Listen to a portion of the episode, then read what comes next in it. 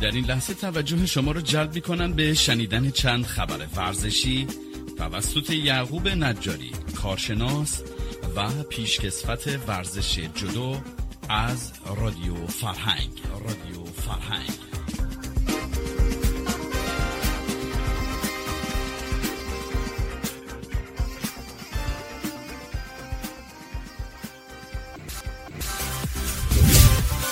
با درود فراوان خدمت تمام شنوندگان عزیز و ارجمند رادیو فرهنگ اخبار ورزشی نفته رو به استحضار همگی میرسونم و آرزوی سلامتی و تندرستی را برای یکایک شما عزیزان از خداوند خواستارم.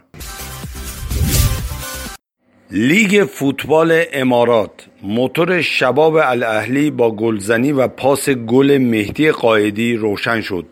این تیم در بازی با الربا با نتیجه سه بر یک و با درخشش مهدی قایدی به پیروزی رسید. عزیزی خادم بالاخره از فدراسیون فوتبال اخراج شد و برای مجمع جدید و سرپرست جدید به طور موقت حسن کامرانیفر چهره بینالمللی داوری سرپرستی این فدراسیون را بر عهده گرفت. چهار اسکیباز اعزامی به پارالمپیک زمستانی چین مشخص شدند. این مسابقات در روز 13 اسفند ماه برگزار شده و مراسم افتتاحیه در چین آغاز می شود.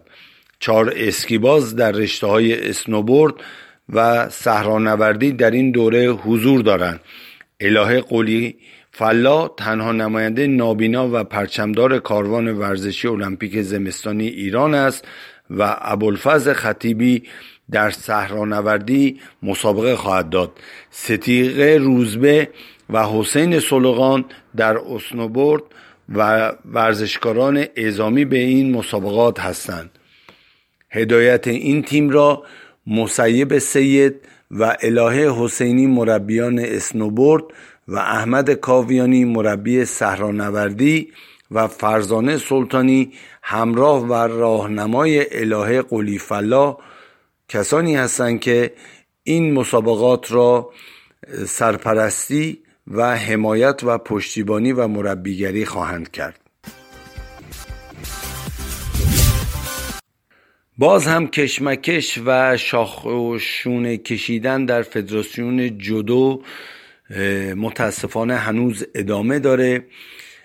از اونجایی که در خبر جدید شنیدیم توافق برای سرمربیگری تیم ملی جودو ایران توسط رئیس فدراسیون جودو با حسین اسکان قهرمان المپیک سیدنی از ترکیه در حالی صورت گرفته که نه تنها ترکیه خود کارنامه قابل قبولی در جودو نداشته و ندارد بلکه حسین اوزکان نیز سوابق درخشانی در جدوی این کشور در حیطه مربیگری نداشته. سوال اینجاست که در پشت پرده این توافق بی محتوا و بدون هدف چه مسائل هایی نهفته است؟ آیا جدوی ایران در این حد زلیل و خار شده است که سکان آن را دست کسانی سپرد که هیچ کارنامه درخشانی نداشته و ندارند؟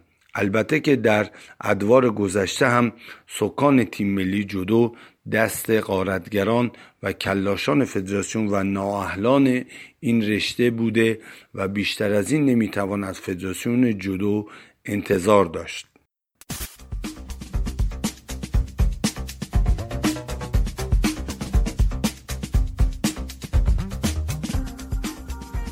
از اینکه ما رو در این بخش خبری همراهی کردید از شما بسیار سپاس گذاریم از طرف گروه رادیو فرهنگ روزگار خوشی را برای شما آرزو مندیم. تا درودی دیگر بدرود.